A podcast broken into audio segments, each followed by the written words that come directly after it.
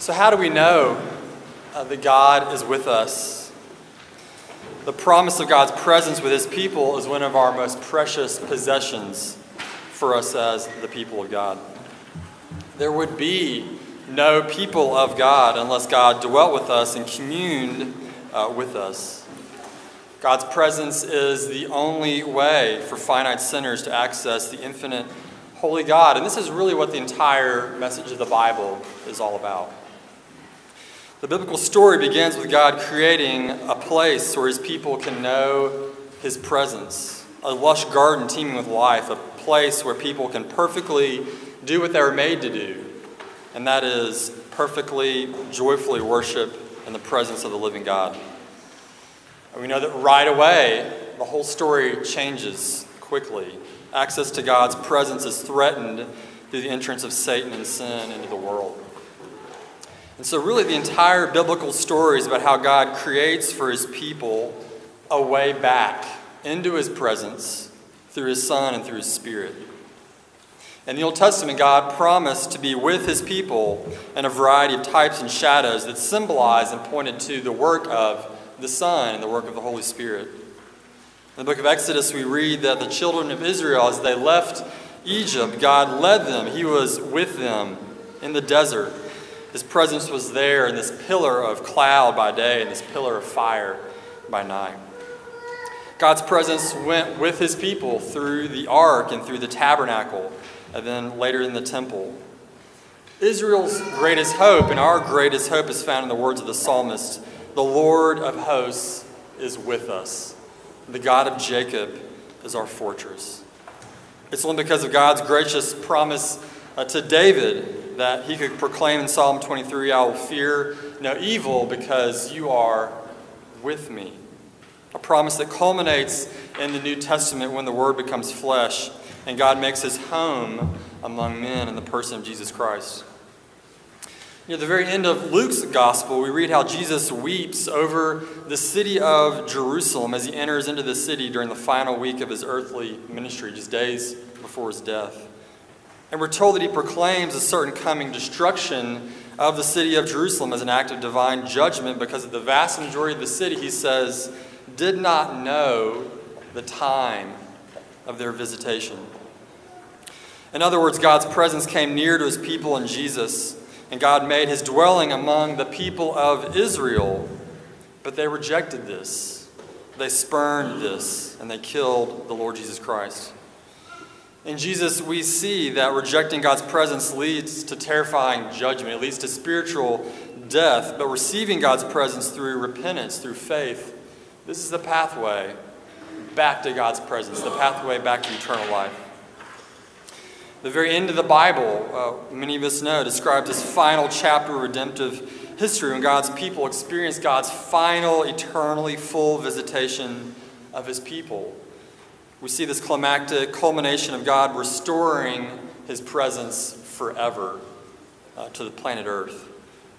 We read in Revelation 21 this voice coming from the throne saying, Behold, the dwelling place of God is with man. He will dwell with them, and they will be his people, and God himself will be with them as their God.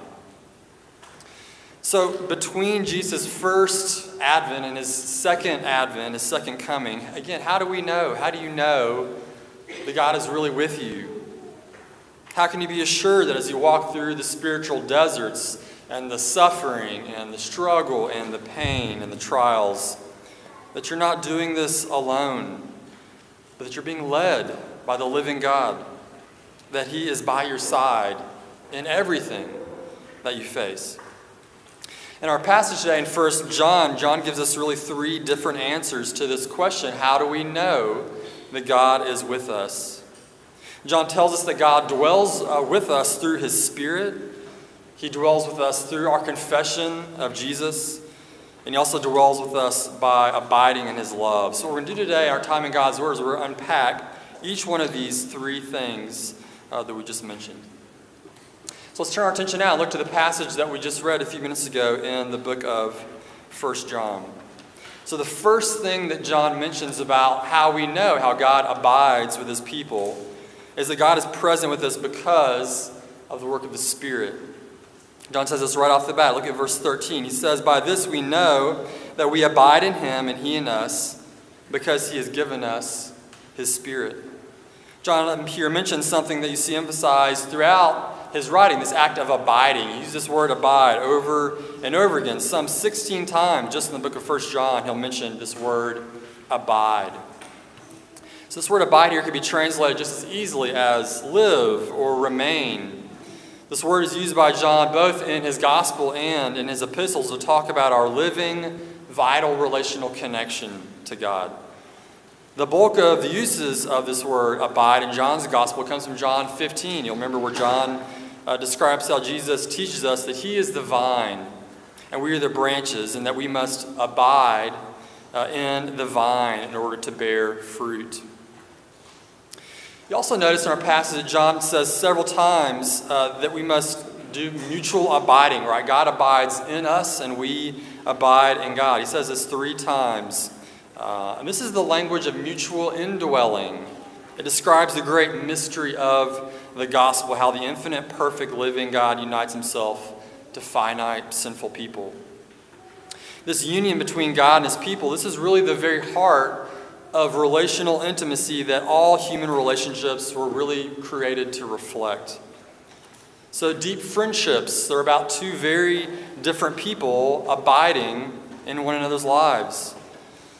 You can think about the glory of marriage, the glory of one flesh union between husband and wife. And again, it's about two very different people, man and woman, mutually making a home in each other's lives, in each other's bodies, and in their hearts.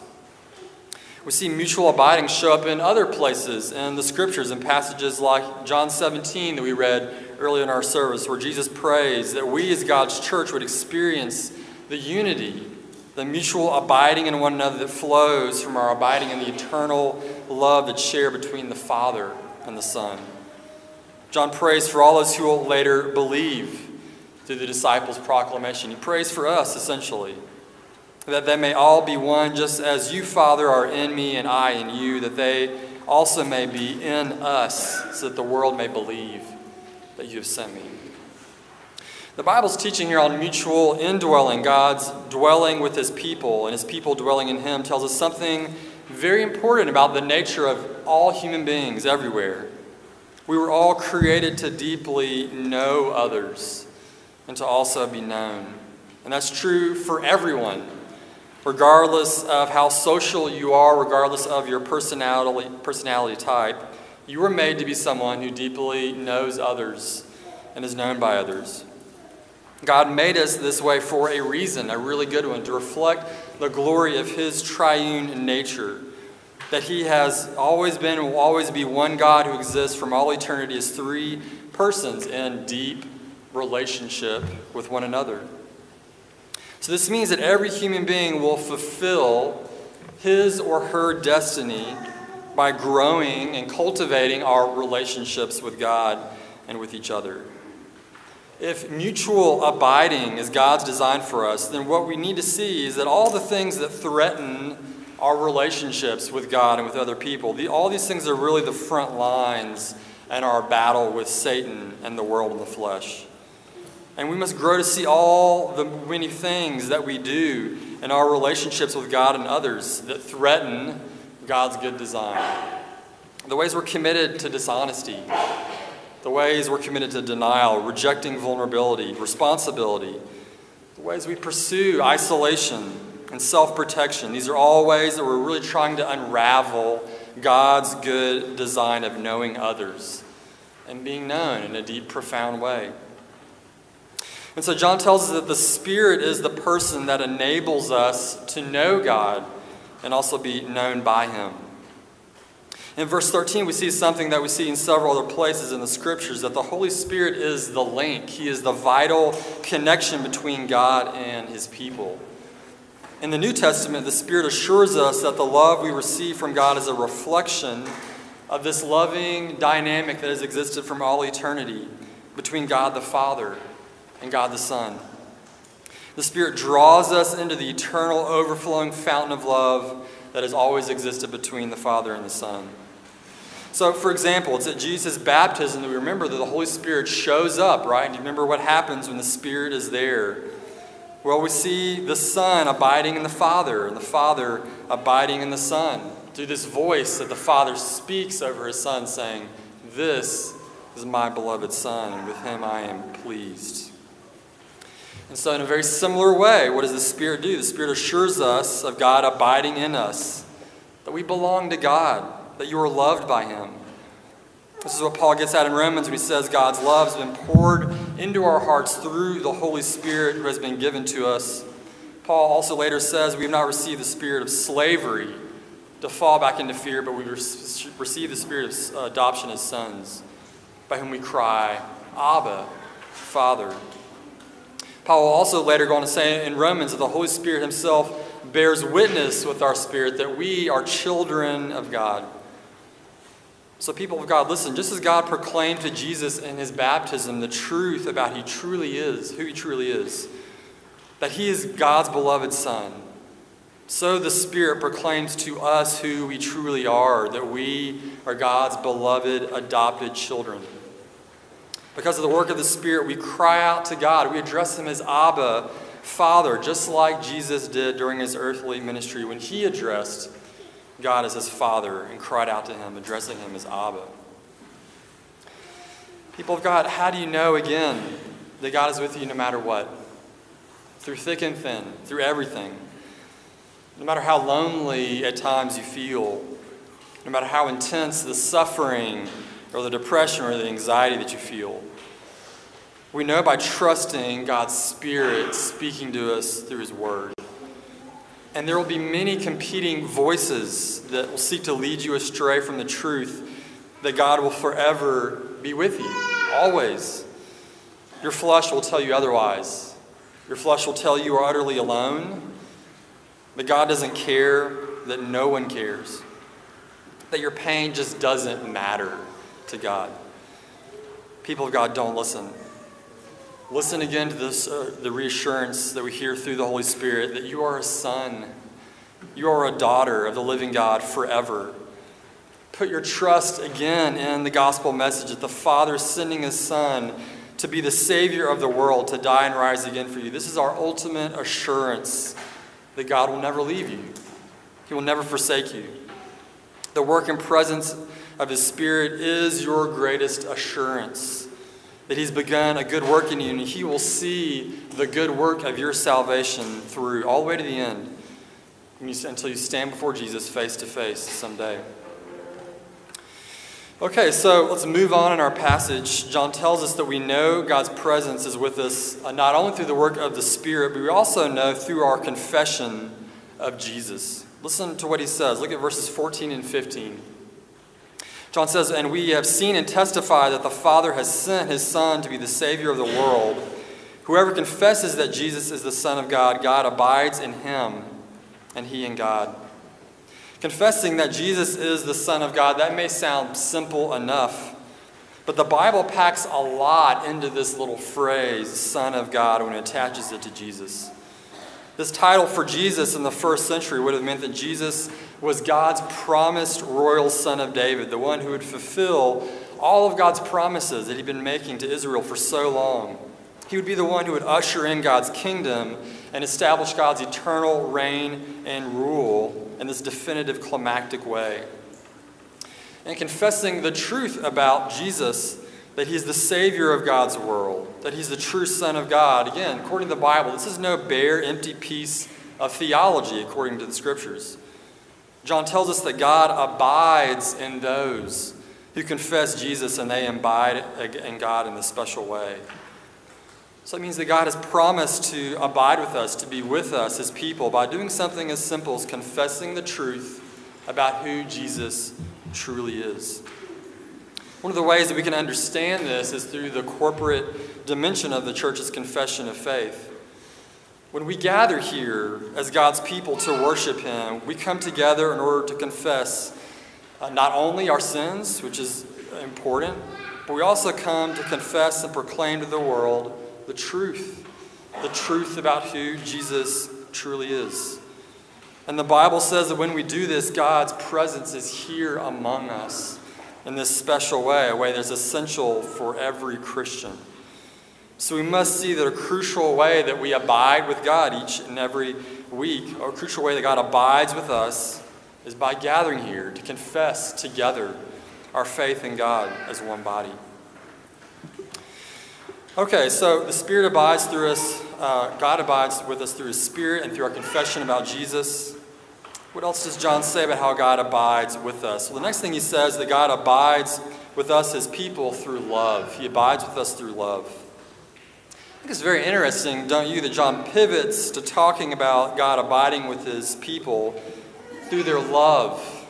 Right after mentioning that God abides with his people through this confession of their faith. We don't often pair confessing the truth about God with love. Various churches, even entire theological traditions, have pitted God's truth and God's love against each other.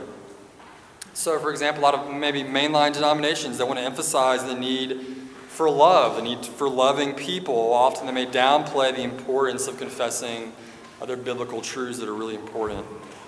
We're often given this false choice all around us between orthodoxy, right believing, and orthopraxy, right living. Some churches maybe are known for their slogans, right? Like deeds, not creeds, that explicitly are going to pit actions of love against confessing the truth about God. But what we need to see is when we look to the scriptures themselves, what we see is that they never make us choose between one or the other. Instead, they always join these two things together God's truth and God's love. This is a good word for us because we, as Reformed people, often we can easily fall into the trap of thinking that if we just get all of our theology right, that's really the bulk of what the Christian life is about. And sadly enough, I've seen, maybe many of you have seen, how Reformed people can often be prone to emphasizing confessing theological truth and at the same time be people that lack love in such an overwhelming way. And the Bible's way of, thinking, seeking to be correct theologically, seeking to confess the truths of the Bible in a way that's faithful, this is an empty thing. This is a hollow thing unless it shapes us into people who love God and love others well. John tells us that God abides with his people through their confession about God as well as through their love. So we should be people who are passionate about doing both of these things. We must see and believe that God makes his presence known. He abides with us in both of these ways. So, John tells us that abiding in love is the same as abiding in God. He says in verse 16, So we've come to know and to believe the love that God has for us. God is love, and whoever abides in love abides in God, and God abides in him. When John writes that God is love, he's telling us something crucial, again, about the nature of love itself. That all true love begins not with human beings, but it begins with God. And also, what I want us to see is that the doctrine of the Trinity here is really the key to helping us understand what John means. What does he mean when he said God is love? Well, he means that before God ever created the world, before he ever created people who would ever love anyone else, Love was already there from all eternity. He existed in an eternal fellowship of love between the Father, the Son, and the Spirit. And the Bible says that God is love. It's saying that love is an essential attribute of God. That love begins, again, outside of human beings, and it must be revealed to human beings through God. The Father, Son, and the Spirit don't have to be commanded to love. They have always loved from eternity past and they will love into eternity future. So without love, God would cease to be God. Again, since the very nature of the Father is to love the Son, the nature of the Son is to love and return and serve his Father, and the nature of the Spirit is to give and receive the love that's exchanged between the Father and the Son. So, abiding in love means that we are participating in this eternal overflow of triune love. We seek to be people who are defined more by what we give than what we demand or what we take. Abiding in love means that we seek to incarnate through our words, through our deeds, the infinite triune love in a world that is often dark and loveless in so many ways. And abiding in love, also for us, it'll be one of the many things that makes us a very peculiar people, a very strange people, again, in a world that's so often broken and filled with hate. The gracious outpouring of love from God to his people, and then from God's people out into the world, stands in stark contrast to how Satan's kingdom of darkness operates. Uh, C.S. Lewis, he puts this so powerfully in this book he wrote called The Screwtape Letters. Some of you have read this book. So, the whole premise of the book is that it's uh, an imaginary set of conversations between a senior demon to a younger demon in training. Listen at one point what the senior demon writes. He says this One must face the truth that all the talk about his, that's God's love for men, is not, as one would gladly believe, mere propaganda but an appalling truth. He really does want to fill the universe with a lot of loathsome little replicas of himself. We want cattle who can finally become food. He wants servants who can finally become sons. We want to suck in, he wants to give out. We are empty and would be filled. He is full and flows over. It's a profound contrast, isn't it? That evil is like this bottomless, hungry pit that can never be filled. It just wants more and more and more. But God is like this eternal fountain that is constantly overflowing. So, abiding in love means that we seek to give love out of this overflow of love that we've already received, that daily, by every second you receive, because we're united to the Father and the Son and the Spirit, the God of love. Okay, so John tells us that God abides with us through our abiding in God's love. In verses 17 through 21, or 17 through 19, what we see is that abiding in God's love, it's got a goal in mind. It's got a destination, a particular place uh, that God wants to lead us towards on our way to our eternal destination. So, what is the goal of love, according to John? He answers this in a couple of different ways. He first mentions our confidence before God that drives away fear. Look again what he says in verse 17. He says, By this is love perfected with us, so that we may have confidence for the day of judgment, because as he is, also are we in the world. John goes on to say, There's no fear in love, but perfect love casts out fear. For fear has to do with punishment, and whoever fears has not been perfected in love. So we can see that for John, one of the goals for God's love at work in his people is this assurance and confidence that we have before God that will drive out fear. Now, obviously, the Bible has lots to say about all kinds of fear, and there's a certain kind of fear uh, before God that the Bible repeatedly tells us is actually a very good thing, a very essential part of our faith. The book of Proverbs tells us that all true knowledge of everything it's rooted in the fear of the Lord. In the book of Psalms, we're commanded by God to fear the Lord, you as saints, for those who fear him have no lack. So, obviously, that is a very different kind of fear than the fear that John here is talking about. This isn't a fear that propels people towards God in love and obedience, but a fear that leads us to shrink away from God, to move away from God. This fear eats away at our assurance of God's love for us. It seeks to make us into people who just want to avoid the pain of punishment. This fear seeks to make us into people who avoid the pain of vulnerable exposure at any cost, fear that leaves us being isolated, cut off, uh, put us, it puts us into a sense of self exile before God and other people. Again, you think about the very beginning of the Bible, and you can see right away in the aftermath of Adam and Eve's first sin, this is the kind of fear that drives them to hide, to run away from God when God comes near, to begin to blame each other when God confronts them with their sin. So, what we see in our passage is that God like love makes the beloved confident before the lover. There's no insecurity in this relationship. There's no shadow of doubt as to the security of the bond of love that they share. So, for John, mature love, love that is being perfected, is love that drives fear out of our hearts as God's people.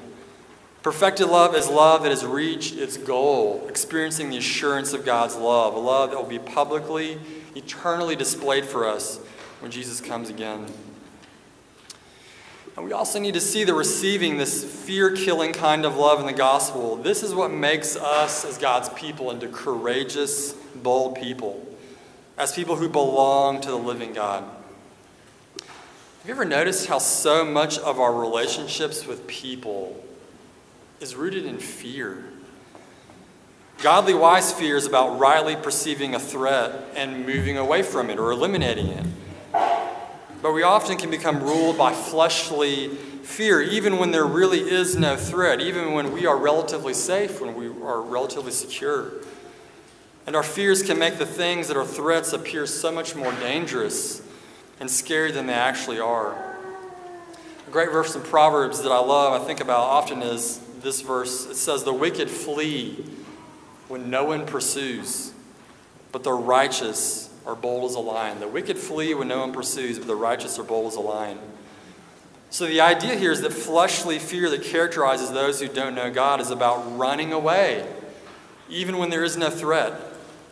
But we all know, as God's people, even as, as us being the righteous, we're still very susceptible to this kind of fear. We all devise so many strategies to manage all the fear that you experience around people. We don't share with people what you actually think, what you actually feel, even with people who love you and care about you. Why? Because you're afraid of being rejected in some way or ridiculed or scorned. All of us, in so many ways, we can be subtly dishonest with people why? Because you're so afraid of them becoming angry. You're so afraid of the conflict that can happen with them. We work so hard, don't we, to make sure that people like us. Why? Because we're terrified. We're terrified of losing people's approval. What I often see with people is that relating to others out of fear, it actually begins to create the very things that we are afraid of, so that our fears really become a self fulfilling kind of prophecy. So, what I want us to see is that how we interact with people, this is always an overflow of our relationship with God. The presence of fear in our relationships with people is a sign that we lack the assurance of God's love for us. That we don't understand, we don't believe that you really are eternally secure uh, through the God of love. You are secure in Him and, and when we doubt this, when we don't believe this, when we move away from this, we become insecure, relationally fragile people everywhere in life. And so all of our fears with people, again, are signs that our trust in God's love for us, it needs to be cultivated. We need to grow this. That our faith in God's love for us, it's not been perfected, as John says. People of God, if you find yourself being controlled by the fear of people, then God would have you look away actually from people, which I know sounds counterintuitive. He would have you look away from yourself, and He would have you look again to the perfect love of God that's given to you in the gospel. In this love, you are forever safe, you are forever secure. No matter how deep the pain goes that we experience from other people, no matter how deeply you fear the things people can do to you. All right, so after John mentions that one of the goals of love is casting out fear, he goes on to mention one more that we're going to quickly talk about. Another aim, another goal of, of abiding God's love is to propel us towards people. John says in verse 19, We love because he first loved, loved us. So, this other goal that John mentions is that we actually become more loving people. People cannot receive the love of God and remain the same according to the Bible. We see this on a smaller scale, even in our human relationships, how receiving love from people actually changes you into someone who is empowered to love. There have been all kinds of numerous psychological studies that demonstrate all the ways that people are harmed, people are deformed mentally and emotionally when they grow up in a family where there's no secure, loving connection between parents and the and, uh, kids. Those of us who are married can testify in all the ways that being loved by your spouse has actually changed you into a different person. So you can look at the beginning of when you were married and you look years down the road and see you're a different person because of this love that you've received. And so, if all this is true, even with finite, imperfect love that you receive from fallen human beings, how much more true is this when we are the recipients of God's perfect, eternal, divine love that comes to us? So, receiving and resting in God's love given to us in the gospel, it makes us into people who overflow with the eternal love of our triune God. The nature of God, again, like we said earlier, includes this eternal overflow between the Father and the Son, given and received through the Holy Spirit. Again, everything John is saying in our passage, especially at verse 19, is undergirded by what we believe about the Trinity. Uh, listen to what this guy named Michael Reeves, he wrote this in this fantastic little book. It's called Delighting in the Trinity. Listen to what he says.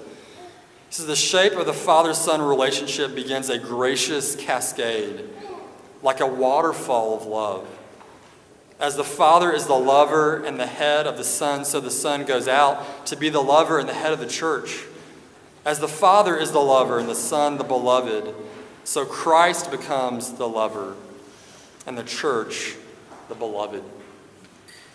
What I want us to see here is that this gracious cascade that Michael Reeves talks about in the Trinity flows down to God's people from God. And then he wants us to have it flow out into the world, into the lives of people you see each and every day. Because we, as God's people in the gospel, become the beloved who are loved by the perfect lover, the Lord Jesus Christ. We now are empowered to become lovers who seek to make other fallen sinners into our beloved. People of God, as we close our time today in God's Word, I want you to see that God's triune love for you is bigger than any love you could ever possess. It's better than any love you could ever receive from other human beings. It's infinitely greater even than the love you experience for your own children. And God has proven His love to you by sending His Son to this world and through the continual work of His Spirit that is happening in your life right now in the present. And as Jesus exhorted His disciples, I want to close today by exhorting you in the same words that He uses Abide in His love. Look with your eyes of faith to the truth about the eternal fountain of love that is found only in God. A love that never changes, and never wears out, and never loses its power interpret all of your life through the lens of our loving God and pursue and practice this overflowing, brimming over gracious love in the lives of the people around us. Let us pray.